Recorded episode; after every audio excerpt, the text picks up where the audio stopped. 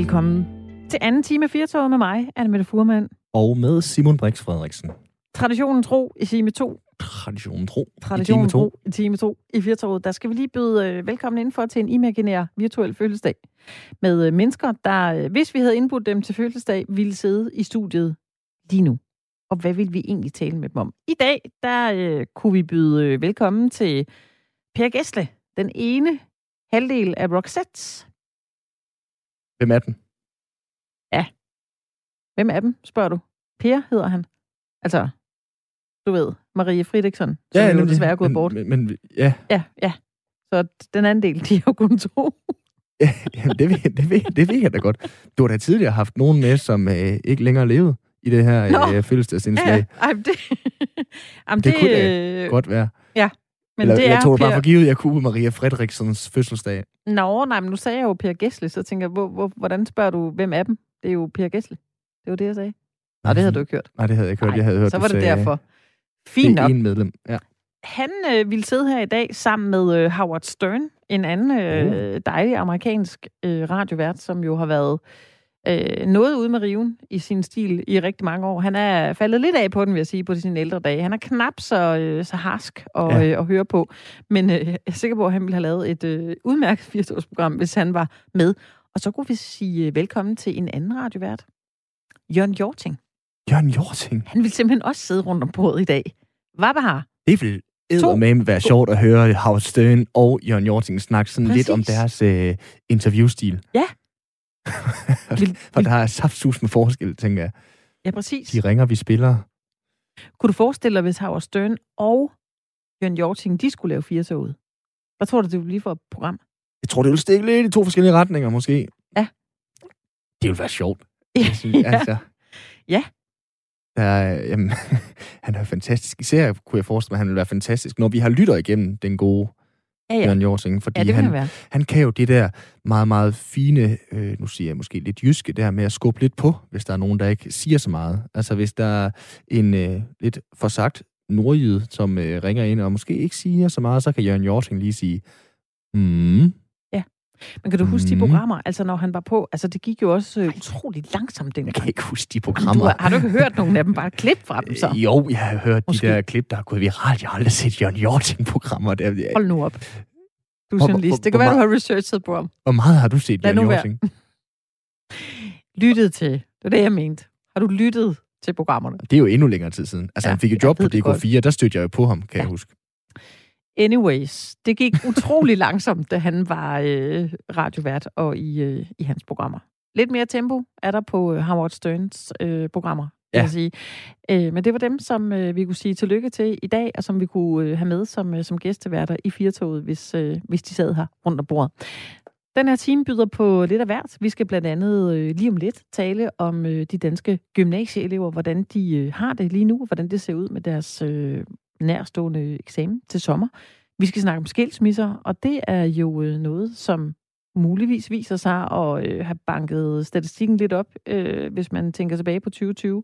Øh, vi ved ikke endnu helt, hvor, hvordan statistikken egentlig ser ud for skilsmisser i 2020, men munden ikke, den er blevet en, en anelse højere. Der er øh, udkommet en øh, bog omkring skilsmisser, og øh, forfatteren bag den skal vi tale med øh, senere i den her time i dag. Vi skal snakke sport også. Det skal vi nemlig også. Ja. Og øh, meget aktuelt skal vi snakke øh, sport, fordi der skal jo være en øh, slutrunde, og Joy Mogensen, kulturministeren, sportens minister, har været i samråd om det her øh, for øh, ganske nylig. Så øh, det tager vi fat på at snakke med Danmarks Idrætsforbund om. Har du nu lyst til at bidrage med både det ene og det andet, så er telefonen åben på 72 30 44 44 eller en sms. I sms'en starter du med at skrive R4, så trykker du send, og til det nummer, du trykker send til, skriver du 1424. Velkommen til.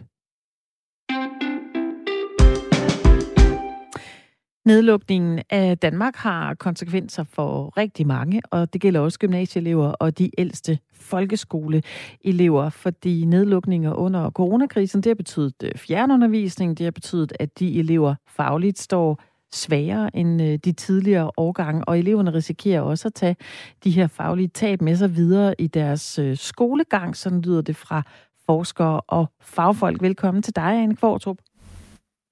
Tak. Du er professor på øh, Syddansk Universitet. Du har forsket i den første nedlukningseffekt på elevers trivsel og, og faglighed, og nu har eleverne sådan øh, on and off her i, i 2020, og også den første uge her 2021, modtaget fjernundervisning. Øh, det er jo snart et år, de har, øh, har gjort det. Hvilke konsekvenser kan det have? Ja, altså, de har jo også været tilbage øh, undervejs, men altså, det er rigtigt, at der har været mange skift i deres, øh, i deres undervisningstid, og det, og det kan have nogle konsekvenser, ikke? Altså, øh, der, der er forskellige, altså, der er nogle helt sådan, øh, faglige ting, ikke? Altså omkring det at sådan, træne nogle bestemte færdigheder, ikke? Altså de praktiske færdigheder har de jo haft svære ved at, at træne noget eksperimentelt, for eksempel i, øh, i et laboratorie, ikke? Altså som er svære.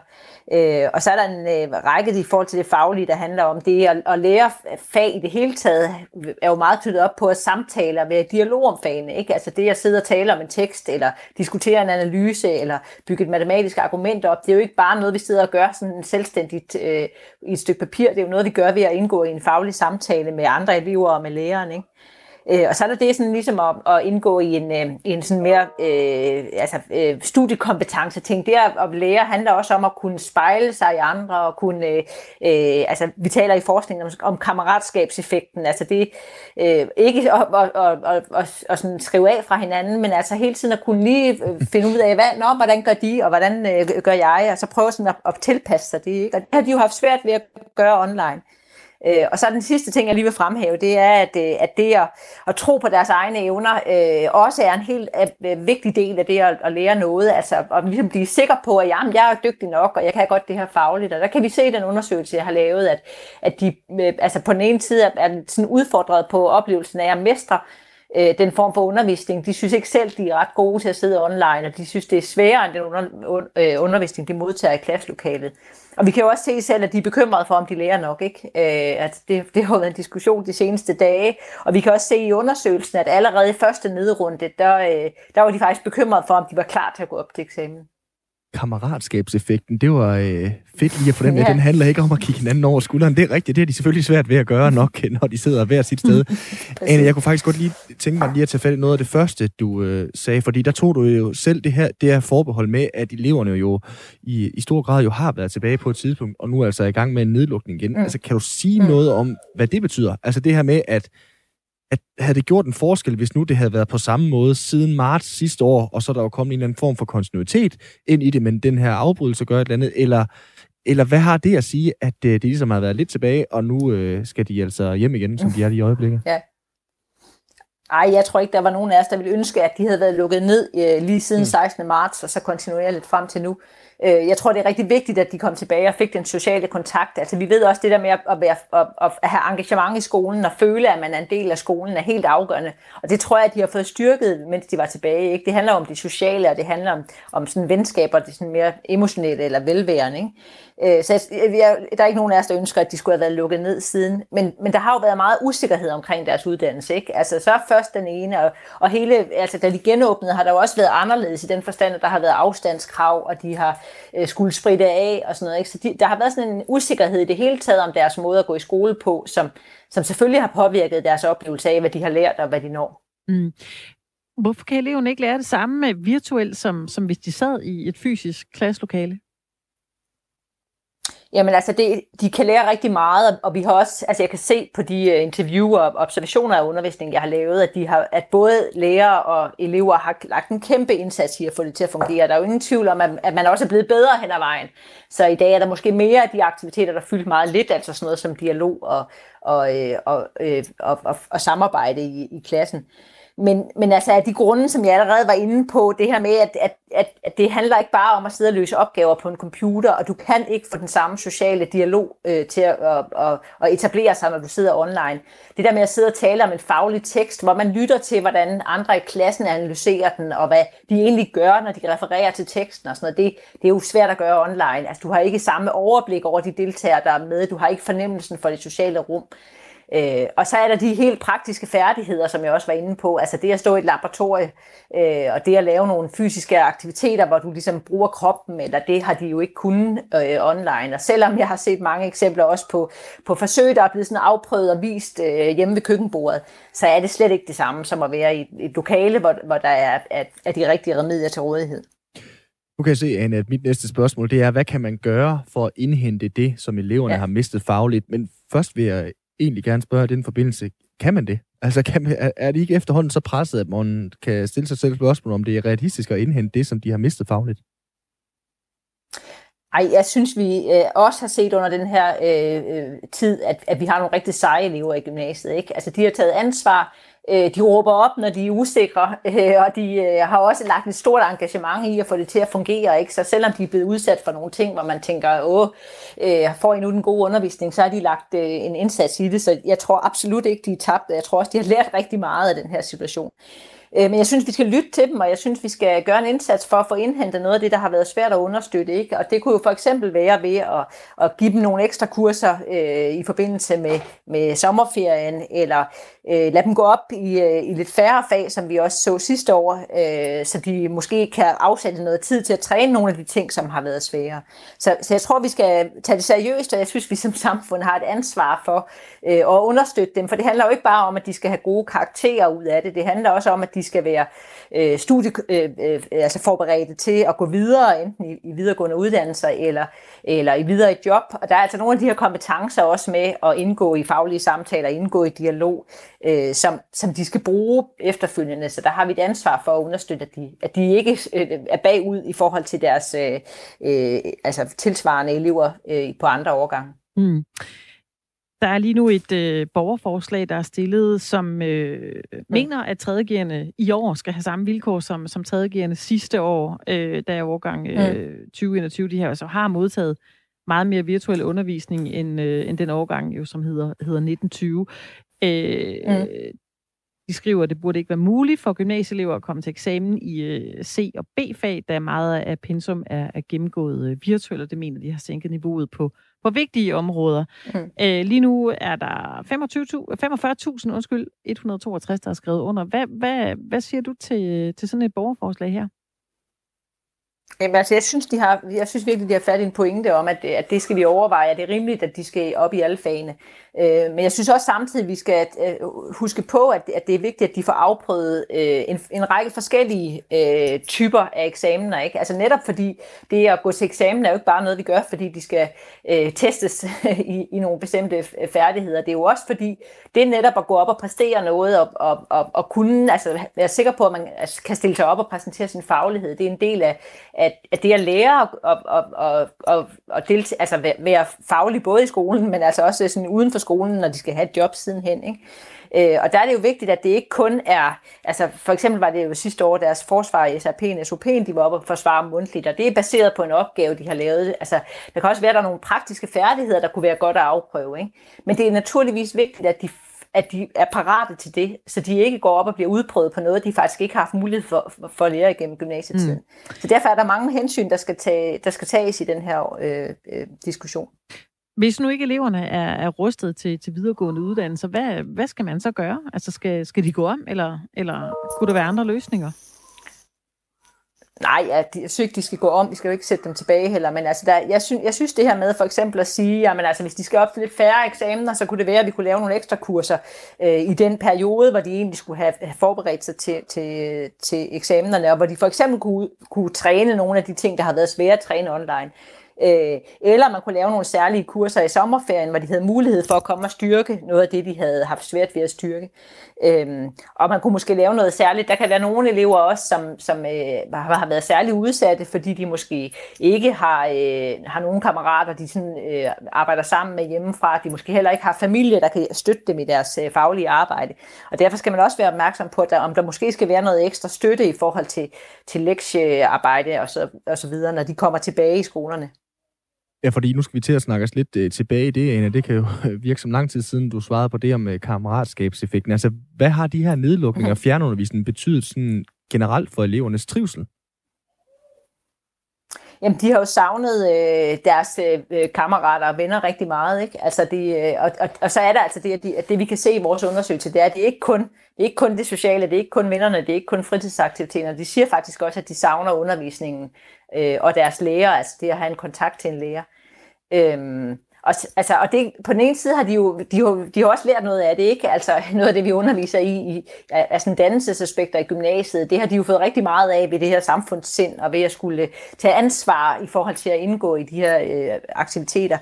Øh, men de, jo også, de har også været presset, og de har også været sat i nogle dilemmaer, ikke? Altså skal jeg, øh, skal jeg prioritere og, øh, og, øh, og lytte til, altså tage ansvar for det her samfundsområde, eller skal jeg faktisk prioritere det sociale og deltage i en nytårsfest? Ikke? Så de har været en masse af dilemmaer, hvor, hvor, hvor de på den ene side har lært noget, men på den anden side også kan have været presset ud i nogle situationer, som, som har været hårde for dem. Mm.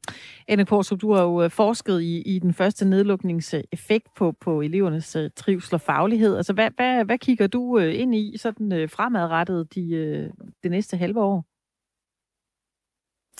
Jamen altså, jeg synes, vi skal netop holde øje med, hvad, altså, hvad kan vi gøre, både i forhold til at styrke den online undervisning, ikke? og der gøres rigtig meget. Altså, der har været masser af indsatser på skolerne i forhold til at lave endnu bedre online undervisning, end man gjorde i den første fase, at have god kontakt til eleverne og etablere nogle, nogle øh, altså netop nogle sådan kammeratsrelationer, ikke? Altså, så de, de har ansvar for hinanden, og de hjælper hinanden. Øhm, og så synes jeg, at vi skal se fremad mod, at de forhåbentlig kommer tilbage og, og kan sætte fokus på, altså måske tage fat i nogle af de, de ting, der faktisk sagtens kan arbejdes med online i, i den næste tid, og så have ekstra tid til at sætte fokus på nogle af de mere praktiske kompetencer og samtaler og, og, og så videre, når de kommer tilbage igen. Ikke? Øh, så på den måde skal vi måske til også at forberede netop, hvordan kan vi differentiere den sidste tid med nedlukning, øh, inden de så kan komme tilbage og få noget undervisning i det, som så ikke er så nemt at understøtte øh, online. Mm. Tak fordi du var med os her i øh, programmet. Ane Kvartrup, professor på øh, STU. Jeg har jo en 14-årig, der går i 8. Øh, klasse, Simon, og, øh, og det var lidt spændende, fordi, eller spændende, det ved jeg ikke, det var øh, en observation værd, i hvert fald, da vi startede, da, da han skulle starte der i mandags i sidste uge, fordi det var jo... Øh, det kunne man godt mærke, det har vi prøvet før det her. Ja. Nu gør vi bare lidt ligesom vi gjorde sidst. Jeg kunne simpelthen mærke, at der var en anden øh, sådan automatisering i, mm. jeg står op der, så gør jeg det, så logger jeg frem, så gør jeg det, så er jeg det klar. Øh, så ved jeg, hvad der skal foregå, så kører det bare. Og i stedet for det, så kan jeg gøre det her. Altså, der var lige pludselig sådan en, en adaption i forhold ja. til, at når, nu er det bare det her, man gør. Altså, og det er jo både øh, godt og skidt. Altså, at de vender sig til det, men, øh, men børn, hvis jeg lige må sige noget som forældre, øh, de følger jo bare med. Altså, de har ja. jo ikke andet valg, end at følge med i, øh, hvad der nu måtte øh, blive tilbudt af undervisning.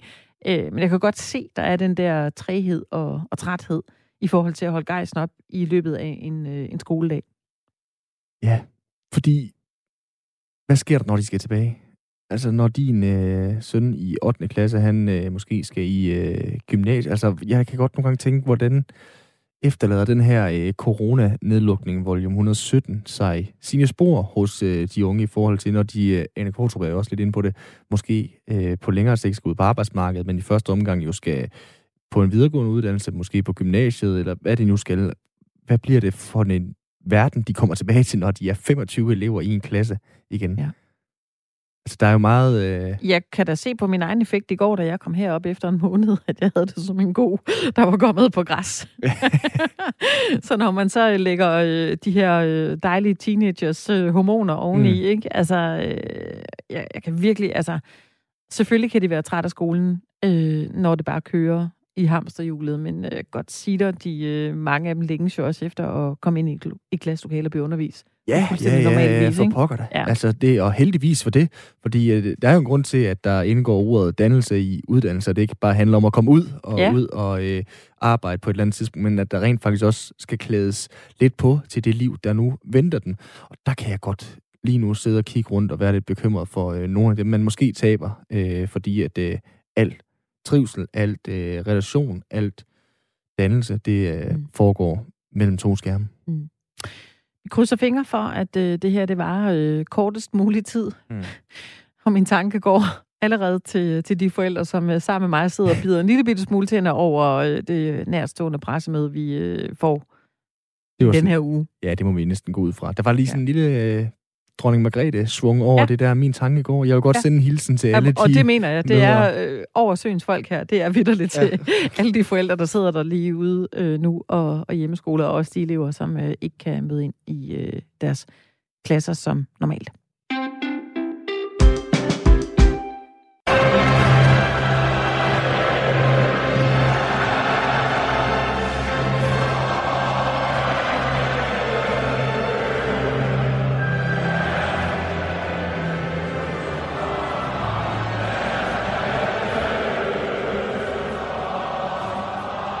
Får du lyst til at synge med? Det gør jeg da. Jeg har gåsehud på en eller anden måde. Det er stort, det her. Ej, det er 40.000 mennesker, der synger med på øh, den samme sang, og så øh, lidt øh, tværfløjt i baggrunden, eller hvad fanden var det, ved jeg faktisk ikke engang, hvad det var. Øh, selvfølgelig, der er et yndigt land spillet til en øh, fodboldlandskamp. Det ved jeg jo ikke, hvor lange udsigter det har. Det er faktisk ikke tilskueren, vi skal snakke om, men bare det at stå arm i arm, hvad enten du er på banen eller udenfor, og have samles om Danmark til en stor slutrunde, fordi øh, vi skal snakke lidt om skal. Skal ikke til VM. Mm. Det er øh, udtvivl jo det ypperligste og mest prestigefulde, der findes øh, svaret på spørgsmål om, hvad der driver rigtig mange mennesker, især elitesportsfolk. Det her med at repræsentere sit eget land, Danmark, de rød-hvide farver, nationalmelodien, vi lige hørte her, øh, til en slutrunde. Men hvad nu hvis arrangøren er et diktatur, hvor du skal til VM eller EM? At de har et sådan, hvad skal vi sige, ret pragmatisk forhold til menneskerettigheder, til kvindesyn osv., den første puk til AVM i ishockey, det smides i øh, Minsk den 21. maj, altså i øh, Hvide Rusland. Og næste år, der er der kick-off til VM i fodbold i Katar. Og debatten, den går altså på, om man kan tillade sig at stille op, når forholdene i de lande rent politisk nu er, som de nu engang er. Og øh, så ville skæbnen jo, at øh, der i dag faktisk har været en øh, høring med kulturminister Joy Mogensen, hvor der blev spurgt til, om regeringen de har tænkt sig at presse på for et boykot, eksempelvis af vm rundt næste år i Katar. Øhm, vi har øh, set en artikel på øh, DR.dk, hvor at øh, Danmarks ishockeyunion og direktøren der, Ulrik Larsen, han er ude og sige, at vi vil ikke have vores landshold til øh, VM i ishockey i Minsk. Vi vil have, at VM skal afvikles i et andet land. Og går man hos DBU og fodbolden, der øh, kan vi godt sige, at man både blæser og har mel i munden, fordi at øh, man støtter ikke VM i Katar, men man vil heller ikke boykotte det. Og så øh, kan det være, at man er øh, lidt mere forvirret, end øh, hvad godt er. Velkommen til dig, Paul Broberg. Ja, goddag chef for Public Affairs i øh, Danmarks Idrætsforbund. Øh, skal vi lige tage den en af gangen først? Synes du, at øh, Danmarks bedste ishockeyspillere de skal rejse til Hvide Rusland og spille VM? Det skal de gøre, hvis de selv føler sig trygge ved det. Vi er ikke for, at man boykotter et idrætsarrangement. Det er vi kun, hvis man som land beslutter sig for, at man både cutter de diplomatiske og økonomiske forbindelser til et land. Vi synes ikke, at øh, sporten skal være sådan på symbolpolitikens øh, legeplads. Så kan jeg jo næsten regne ud, hvad du svarer til spørgsmål 2, fordi det er, øh, skal Danmarks bedste fodboldspillere, hvis de kvalificerer sig, selvfølgelig rejse til Katar og spille VM. Det er vel det samme, der er i spil der? Fuldstændig det samme. Øh, det er klart, at hvis Danmark øh, beslutter sig for, at øh, man ikke vil have diplomatiske og økonomiske forbindelser til Katar, og i øvrigt meget gerne andre lande, der også besluttede det samme, for ellers så er jeg bange for, at det ikke har nogen effekt, ja, så bakker vi selvfølgelig op fra idrættens verden, og så deltager vi heller ikke i, en, i et stort idrætsevent i det pågældende land for os, sådan sidder som, som tilskuere og følger med, øh, man kan sige med eller uden rød krigsmaling og, og klaphat, hvad, hvad rager det så egentlig også? Om jeg synes, at øh, det, der er øh, vigtigt, det er, at øh, sporten skal jo helst stå for de gode værdier. Det er det, vi kæmper for. Det er det, vi lærer børnene og de unge mennesker, når de kommer i foreningerne. Og så er det selvfølgelig skidt, når man kan se ud på den internationale scene, hvor sporten bliver brugt aggressivt af regimer, som vi på ingen måde er enige med, og hvor vi også skal passe meget på, at det ikke bare bliver et legetøj for dem også. Øh, men, øh, men det mener jeg faktisk ikke, at vi har været ved Katar, hvor både øh, DIF og også DBU fra starten af har været kritiske i forhold til, at VM blev placeret i Katar. Ja, fordi hvad, hvad, hvad batter det, tænker du, øh, Paul, at være øh, kritiske, men samtidig ikke øh, boykotte det? Altså, hvis man nu er rigtig, rigtig kynisk, så kunne man jo godt sige, at som øh, vi også gjorde lidt her med glimt i øjet, at det er jo både blæser og hamel i munden. Altså, at man øh, ikke støtter det, men man vælger heller ikke at boykotte det. Altså, hvad skal det bat?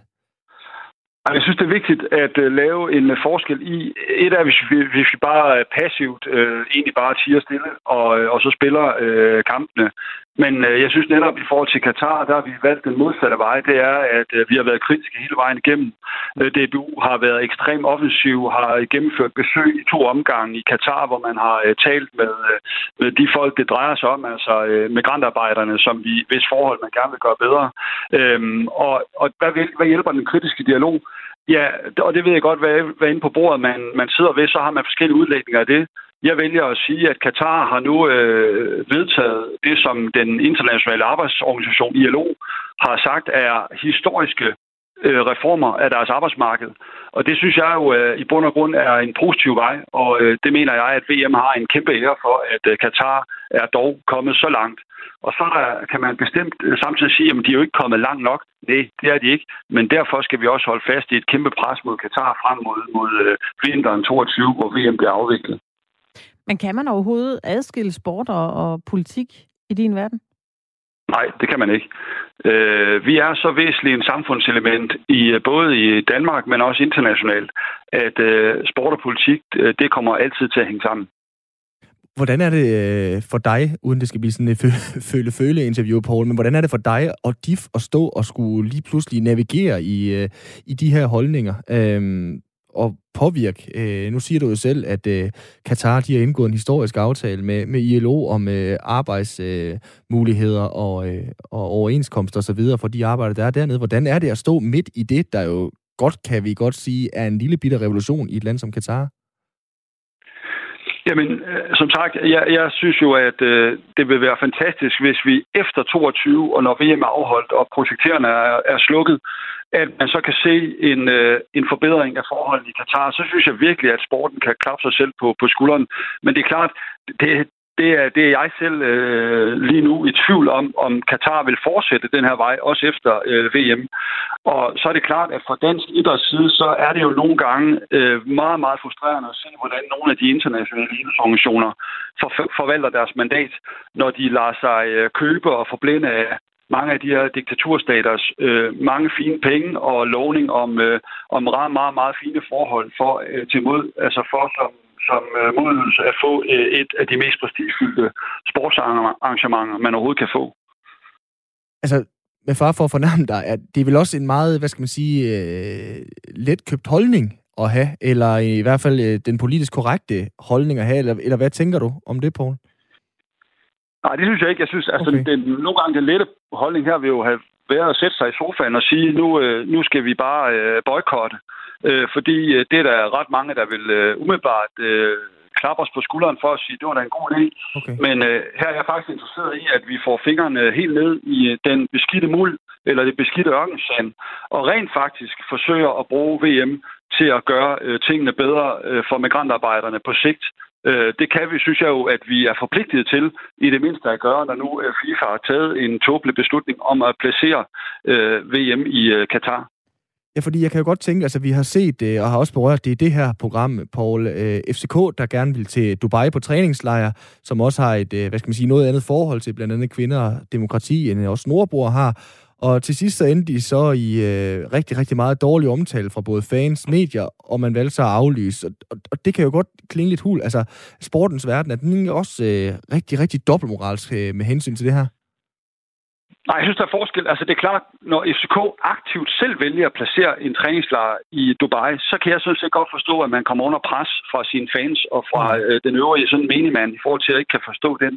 Modsat her med VM i Katar, det er jo, der er nogen, der har valgt, at VM skal placeres i, øh, i Katar. Det var ikke med DBU stemme, det er heller ikke med, DBI, med, med DIFs opbakning. Og derfor synes jeg, at man har en anden sag at sige, okay, VM skal foregå der, om vi ved det eller ej jamen så skal vi øh, på bedst mulig måde vise, at vi for dansk idræt øh, kan bruge øh, det VM til at føre en kritisk dialog i forhold til Katar, og så i hvert fald på en eller anden sæt forbedre forholdene for arbejderne. Og, og det kan jeg dog konstatere, at man har meddelt fra ILO, at at man kan se forbedringer. Øh, Amnesty er ikke helt lige så optimistiske, men også dem øh, øh, har jeg dog set øh, været ude at sige, at, at de kan også registrere øh, små forbedringer fra arbejderne. Og så kan vi diskutere i rigtig lang tid, om det er nok. Øh, jeg synes tro, trods alt, at man skal anerkende, at sporten har flyttet øh, diskussionen om menneskerettighederne en positiv vej i Katar, og det tror jeg faktisk ikke, man ville have gjort, hvis VM ikke var blevet placeret der. Øh, ja, Ja, du bruger selv det her udtryk, øh, Paul Broberg, fra, øh, fra DIF, kritisk dialog, og DBU, de mener også, at, citat, kritisk dialog med arrangørerne og politisk tilstedeværelse i Katar lægger et nødvendigt pres og skruer tempoet op for den politiske udvikling for både menneskerettigheder og arbejdsrettigheder i Katar frem mod VM i 2022. Og det er jo alt det her, du, øh, du har været inde på øh, i, i den øh, forløbende snak, øh, Paul. Men der er vel også, hvor meget naivitet eller øh, forhåbning er der også i, i det her med, hvor meget vi reelt kan skubbe til et land som Katar, fordi øh, det er vel svært at lave en decideret revolution i sådan et land? Det tager i hvert fald tid, øh, fordi det er også den kritik, der kommer nu, det er jo, at jamen, det er da fint, Katar har meldt reformer ud på arbejdsmarkedet, men vi kan ikke, vi kan ikke rigtig se det. Øh, og det er klart, at det er jo kæmpe store reformer, der skal til i Katar, og det kommer til at tage lang tid. Og det er også derfor, at jeg kan jo kun håbe på, at det her det er øh, ikke noget, som Katar øh, lukker og slukker for i det øjeblik, at det sidste landshold har forladt stadion under VM i 22, men at der derefter er øh, både politikere, men vi skal også huske andre sektorer. Altså, det er jo hele eksportsektorerne. Det kan være øh, øh de øvrige øh, sektorer, som har stor økonomisk betydning, at de fastholder presset på Katar efterfølgende. Her er vi trods alt kun øh, sporten, og den fylder øh, noget af Katars økonomi, men øh, langt størstedelen af Katars økonomi kommer jo fra andre sektorer. Og der ønsker jeg, at øh, de tager lige så meget ansvar i forhold til kritisk dialog, som faktisk, jeg synes, dele af øh, sporten har gjort. Hvordan har du det selv som, øh, som dansker og, øh, og tilskuer med et, med et VM på stadions, hvor, hvor du ved, at massevis af fremmedarbejdere er, er døde for, at, at øh, stadion kunne stå færdigt? Det synes jeg er noget skidt, og jeg synes, det er i bund og grund helt... Øh, og det er også derfor, at altså, der er hele den situation omkring Katar, som man overhovedet ikke kan bifælde. Men jeg er egentlig også rigtig ked af, at man øh, øh, lægger VM i et land, som ikke har nogen fodboldkultur. Det vil sige, at min vurdering er, at det er en kæmpe investering, som der er i et VM. Ja, det er begrænset, hvad man kan få ud af det efterfølgende med øh, masser af børn, der begynder at spille fodbold. Et, et helt underskov af græsrodsidræt, der kan opstå. Det tror jeg ikke, vi kommer til at se i Katar. Og det er jeg også skide ærgerligt over. Og det er også derfor, vi jo helt generelt, når vi kan komme til bordet og lade vores indflydelse gøre gældende, så mener vi, at menneskerettigheder de skal være en central del af den måde, man vælger events på, eller værtslande for øh, fremadrettet. Fordi vi mener, at det er noget, der skal, tage, der skal tale negativt for, om man placerer et stort globalt idrætsevent i et øh, land. Det sagde altså Paul Broberg, chef for Public Affairs i øh, EIF. Tusind tak, fordi du var med her, Paul. Selv tak.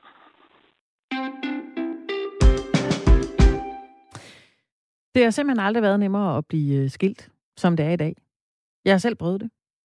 Man kan sidde foran sin computerskærm, man kan have internetforbindelse, så skal man have sit øh, nem ID, så går man på øh, borger.dk, og øh, så tager det ikke mere end et, øh, et par minutter. Det øh, var en... Øh, øh det har man kunnet siden øh, 1. juli 2013. Men det har jo ikke altid været så øh, nemt, og øh, vores næste gæst, vi skal tale med her i, øh, i Firtoget, hun har undersøgt det i en øh, ny bog, hvor hun dykker ned i mere end sådan 100 års ægteskabshistorie. Ja. Altså, der går man tilbage og kigger på, hvad gjorde man egentlig dengang? Havde man øh, en mand, der var væk tre måneder, et halvt år, måske flere år, så ventede man måske bare derhjemme, og i dag, ja, det, det tager ikke mere end et par minutter, så, øh, så er man skilt. Jeg tror nok, at statistikken lige nu ligger på øh, omkring 50 procent. Stadigvæk, den er steget lidt. Ja. Og må ikke øh, 2020, muligvis. ja, desværre banker den lidt op. Det, altså, det er jo isoleret set helt vildt. Altså, nu er jeg selv øh, søn af et øh, fraskilt forældrepar. Mm. Men isoleret set er det jo helt vildt, at ud af alle dem, der siger ja til hinanden i medgang, modgang og alle ja, de her overgang. forbehold øh, og, og overgang, ja, at 50 procent, halvdelen af den, de siger fra. Ja. Det, altså, det, jeg, kan, jeg kan blive så øh, fascineret af det, og jeg kan blive fascineret af det, når jeg også kigger på øh, min bedsteforældres ja. generation. Øh, fordi der er jo også noget, der er jo noget stedighed i den måde, de har grebet det på, men samtidig er der jo også noget vildt smukt i at se så mange par, der øh, følges af, indtil den ene ikke er her mere. Mm. Øhm, og dem bliver der jo også færre, kan man mm. sige, fordi at folk de vælger at blive øh, fraskilt. Mm. Mm. Vi skal dykke lidt øh, mere ned i det, nærmere betegnet øh, skal vi dykke ned i mere end 100 års ægteskabshistorie, og i den forbindelse kan vi sige velkommen til dig, Karen Valgårda. Tak for det. Du er historiker, og på torsdag udkommer øh, du med bogen Skilsmisser. Øh, I den her bog, der dykker du ned i mere end 100 års ægteskabshistorie. Hvad har egentlig overrasket dig mest? Jeg tror, det, der har overrasket mig mest, er, at man allerede for måske 130-40 år siden, at mange var rigtig, rigtig progressive og liberale, når det kom til skilsmisse. Altså progressive i den forstand, at de var meget øh, åbne over for skilsmisse. Øh, for eksempel kan man i et, øh, et læserbrev i Politiken fra 1895 øh, læse fra en meget indigneret øh, skribent, som skriver, at staten bør blande sig udenom folks øh, private anlæggende, og man burde blive skilt, eller burde kunne blive skilt fra det ene øjeblik til det andet. Altså man burde kunne skrive til myndighederne, og så blive skilt med øjeblikkelig virkning. Øhm, så i virkeligheden, så det den læserbrevsskribent bad om, var, var det, man nu har fået med, med nem idé skilsmisse, eller det vi fik i 2013 med nem idé skilsmisse. Øhm, og også, øh, hvor, hvor, altså, jeg er også blevet overrasket over, tror jeg, hvor mange der blev skilt, især i storbyerne, øhm, allerede øh, et godt stykke tilbage i det, i det 20. århundrede. Så i 1930'erne for eksempel, i midten af 1930'erne var det hver tredje par, nej undskyld, hver femte par i, øh, i København, der blev skilt. Øhm, det betyder så også, at det var væsentligt færre på landet, men, men jeg tror, mange har en forestilling i dag om, at skilsmisse er et nyt fænomen, eller masse skilsmisse er et nyt fænomen. Øhm, men, og det er det også i store dele af samfundet, men, men i København for eksempel, der, der har det været relativt udbredt øhm, allerede øh, i 1930'erne for eksempel. Du sagde, øh, hver femte, altså 20 procent, blev skilt i, øh, i København i 1930'erne. Altså, hvad, øh, hvad fandt du ud af, da du kiggede på det? Det lyder jo helt vildt højt, eller i hvert fald Jamen, overraskende det... højt for en historisk knæk som mig. Ja, men det er nemlig også meget overraskende, og det er jo, det er jo altså kan man sige, det er jo ikke repræsentativt for hele landet. Øhm, noget, noget andet, som er meget påfaldende, når man ser på, på historien, er, at, øh, at der er meget stor forskel på både holdningerne til skilsmisse, men også hvor mange, der blev skilt øh, i landet, eller på landet, øh, landdistrikter og, og, og i byerne. Så der har været sådan, til synligheden en mere løsluppen indstilling til ægteskabet øh, i, i mange miljøer i byerne, end der var på landet. Det ja. hænger også sammen med for eksempel religion og, og klasse og så videre, men, men sådan, hvis man ser på det geografisk, så, så er der ret stor forskel også. Så det blev ved med at være, altså skilsmisse blev ved med at være en skandale langt op i det 20. århundrede, hvis man kom ud i et lille landsbysamfund, men, men ikke på samme måde øh, i København. Ja, fordi Altså, når øh, hver øh, femte altså bliver skilt tilbage i 1930'erne i København, er det så også et udtryk for, at, at det reelt var også socialt acceptabelt? Fordi det er jo også, når vi ser film eller læser gamle romaner der, så bliver det jo nærmest sidestillet med den største skam i livet. Det var at øh, gå fra sin mand eller gå fra sin, sin kone. Altså, er det også det, at vi skal kigge lidt mere revideret på nu, at tilbage i 30'erne, der var det altså okay at gå fra hinanden? Altså, jeg tror, at man, så man skal passe på med at sige, at det var okay sådan generelt. Mm. Øhm, fordi det kommer, hvis du kom fra et lille indre missionsk miljø, for eksempel enten ude på landet, eller også for den sags skyld i København, så, så var det stadig meget illeset, og også i visse kredse i borgerskabet og sådan noget, var det også øh, noget, man virkelig øh, så på med, med, med strenge miner. Og det kunne være, altså det kunne jo godt lede til social udstødelse og så videre, så, så det er jo ikke sådan, at det var totalt acceptabelt øh, over det ganske land, men, men der har helt klart været miljøer, hvor det i hvert fald var noget, man gjorde. Øhm, og, øh, og, og, og det er rigtigt nok, at der er nogle filmer og romaner skildrer det som, som skandaløst eller problematisk, men man kan faktisk altså helt tilbage fra slutningen af 1800-tallet finde en del litteratur, som også øh, prøver at normalisere øh, skilsmisse og prøver ligesom at, mm. at beskrive det som et acceptabelt livsvalg. Det undrer mig faktisk lidt.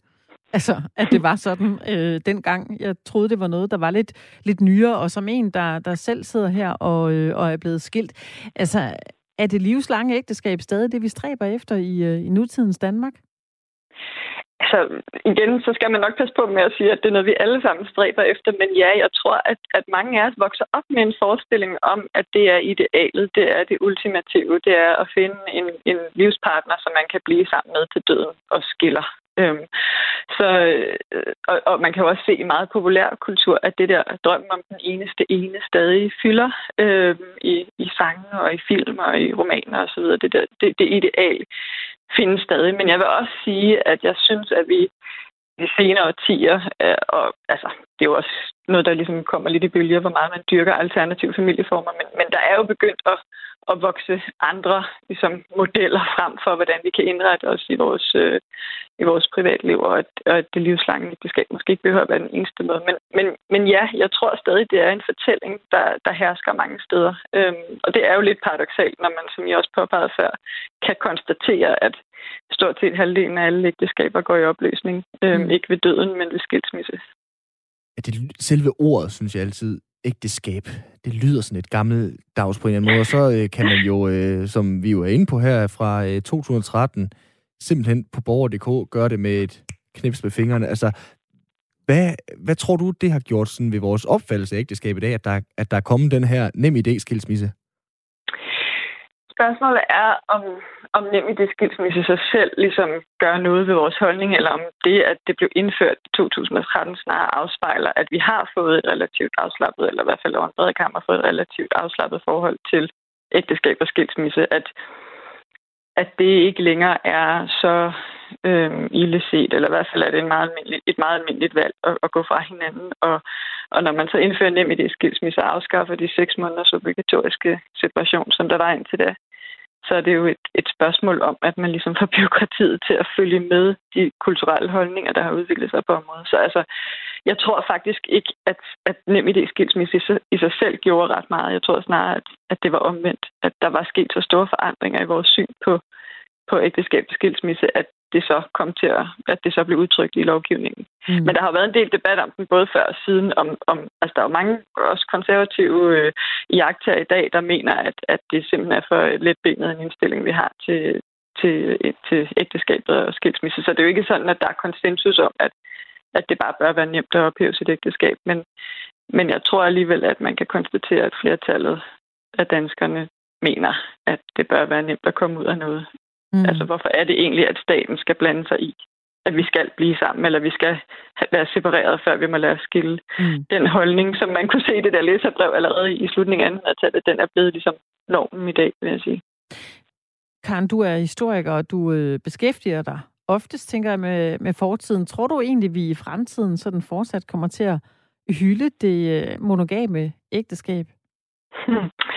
Altså, det er jo, ja, det er et godt spørgsmål. Man skal jo, man skal jo passe på med at spå om fremtiden. Og noget af det, som, altså, som også er påfaldende, når man ser på historien, det er, at holdninger og praksiser, altså hvordan man ligesom agerer i forhold til ægteskab, og hvordan vi ser på det, ikke går i en retning kun. Altså udviklingen går ikke kun i en retning. Man kan se, at for eksempel i begyndelsen af 1800-tallet, lige efter oplysningstiden, eller, og ligesom de der liberale vinde, der, der blæste ind over landet på det tidspunkt, der var, der var der mange flere, der lå sig skille, end hvis man så spoler tiden øh, 50 år frem. Så, så der, går, der er ligesom nogle bølger i det der. Ikke? Ligesom der pudsigt nok i 2019 kun var 35-36 procent omkring, der blev skilt.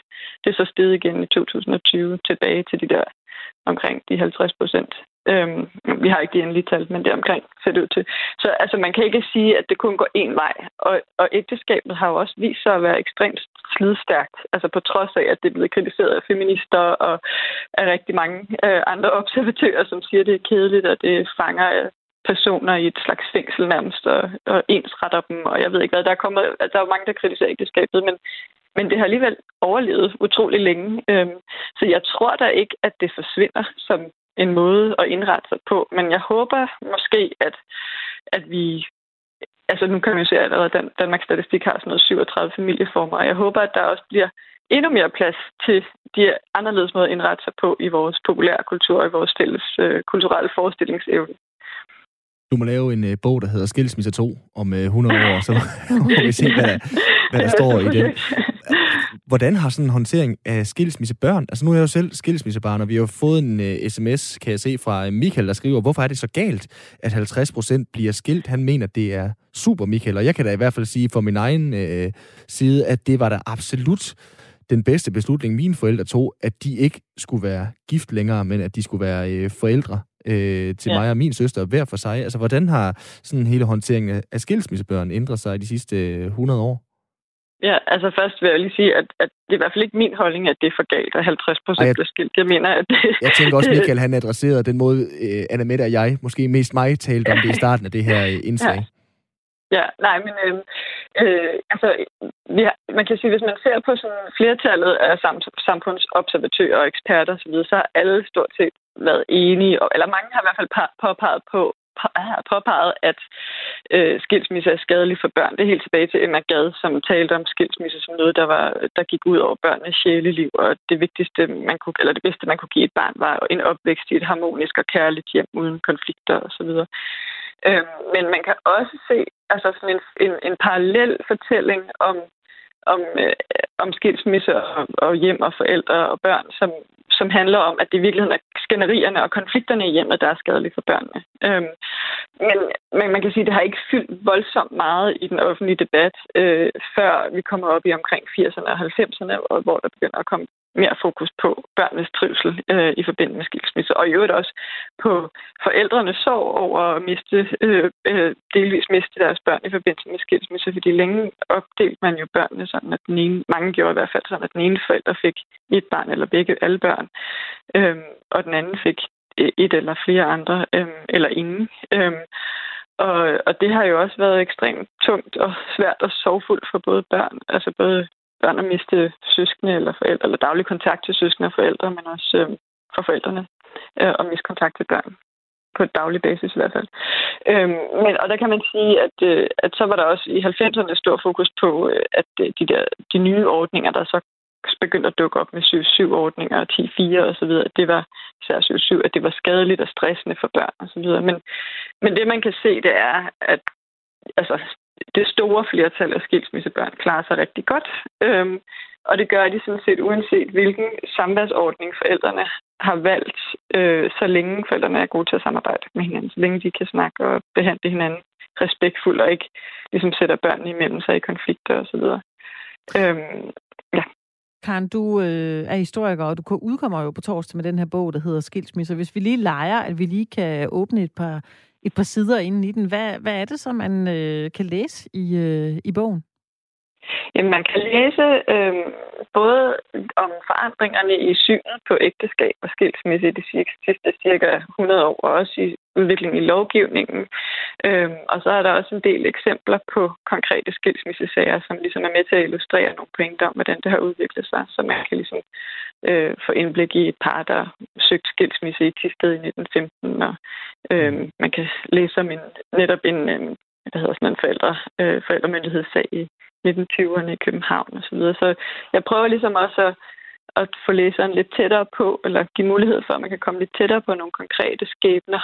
Øhm, og så beskriver jeg også en del om, hvordan øhm, litteraturen og populærkulturen har håndteret skilsmisse og sat skilsmisse til debat, og også har fungeret som sådan et fortolkningsrum, man kan gå hen til som, som en, der er ved at blive skilt, eller i nærheden af en skilsmisse, eller har den inde på livet, til at sådan forstå sin egen situation.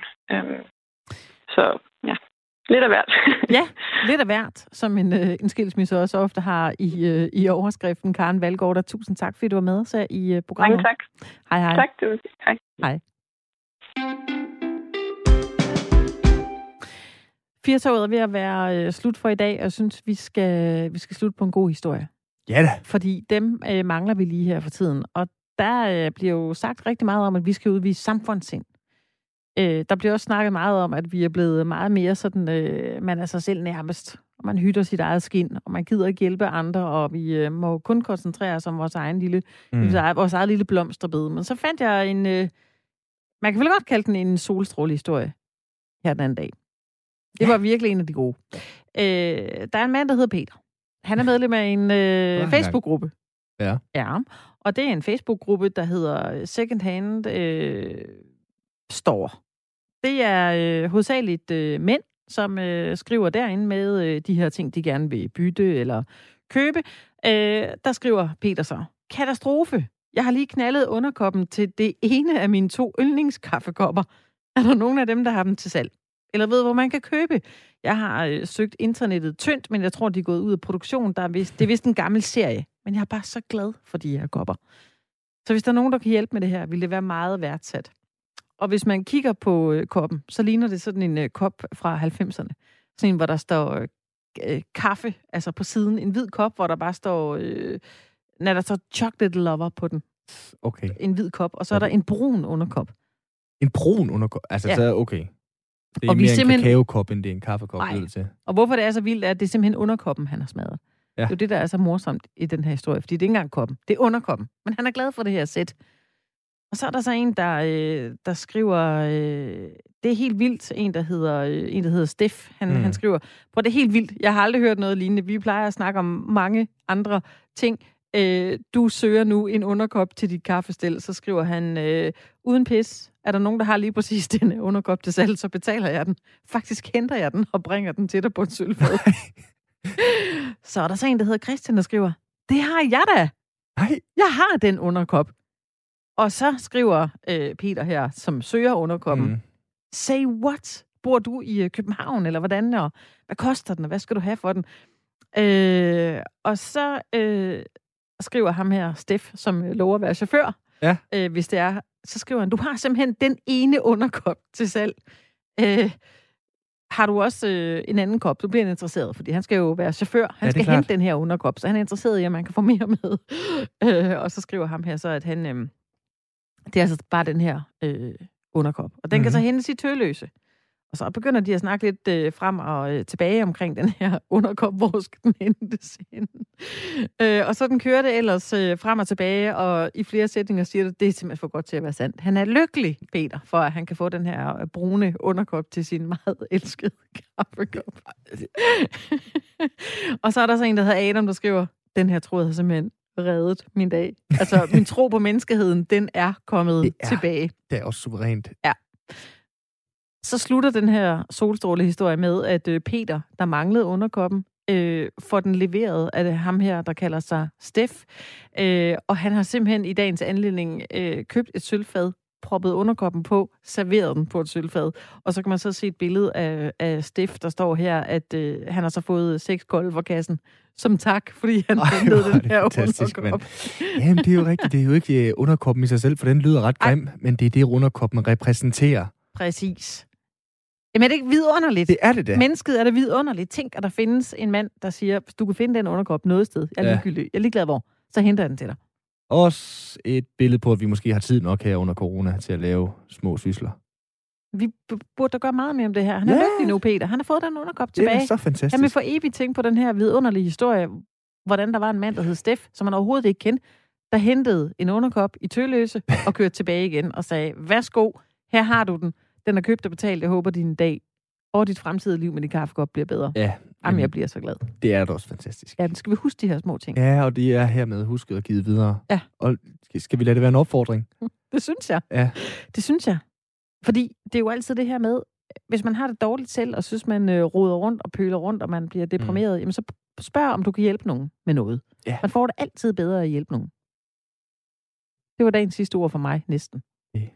Synes jeg nærmest skal lade være det sidste, der bliver sagt i Firtoget næsten da. Ja. Vi har øh, været omkring øh, en del i dagens udgave af Firtoget, Anna Mette. Vi har øh, talt skilsmisser, vi har talt øh, gymnasieelever, og så har vi også talt det her med øh, store fodbold- og andre idrætsslutrunder. Blandt andet øh, VM ishockey, der skal spilles lidt med. Vi har fået en sms fra Fatih, der skriver, vi tester lige jeres objektivitet. Spørgsmål. Vil Danmark boykotte det, hvis det blev afholdt i Israel? De overtræder også menneskerettighederne i lange baner. Nej vel. Og det er jo det, der er så vildt ved den her diskussion, det er, gør vi det, eller gør vi det ikke? Vi må se, hvad der sker, når vi sætter os foran flimmerkassen og skal se VM i fodbold næste år i Yes. Katar med benene op. Det her, det var øh, Firtoget for i dag. Tusind tak, fordi øh, du lyttede til Simon Brix Frederiksen og Anna Mette Furman. Vi er her igen i morgen. Du lytter til Specialklassen.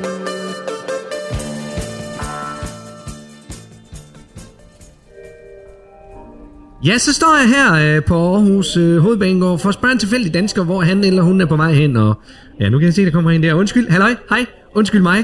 Øh, jeg kommer fra radioen. Jeg, må jeg lige øh, spørge, hvad hedder du, og hvor er du på vej hen?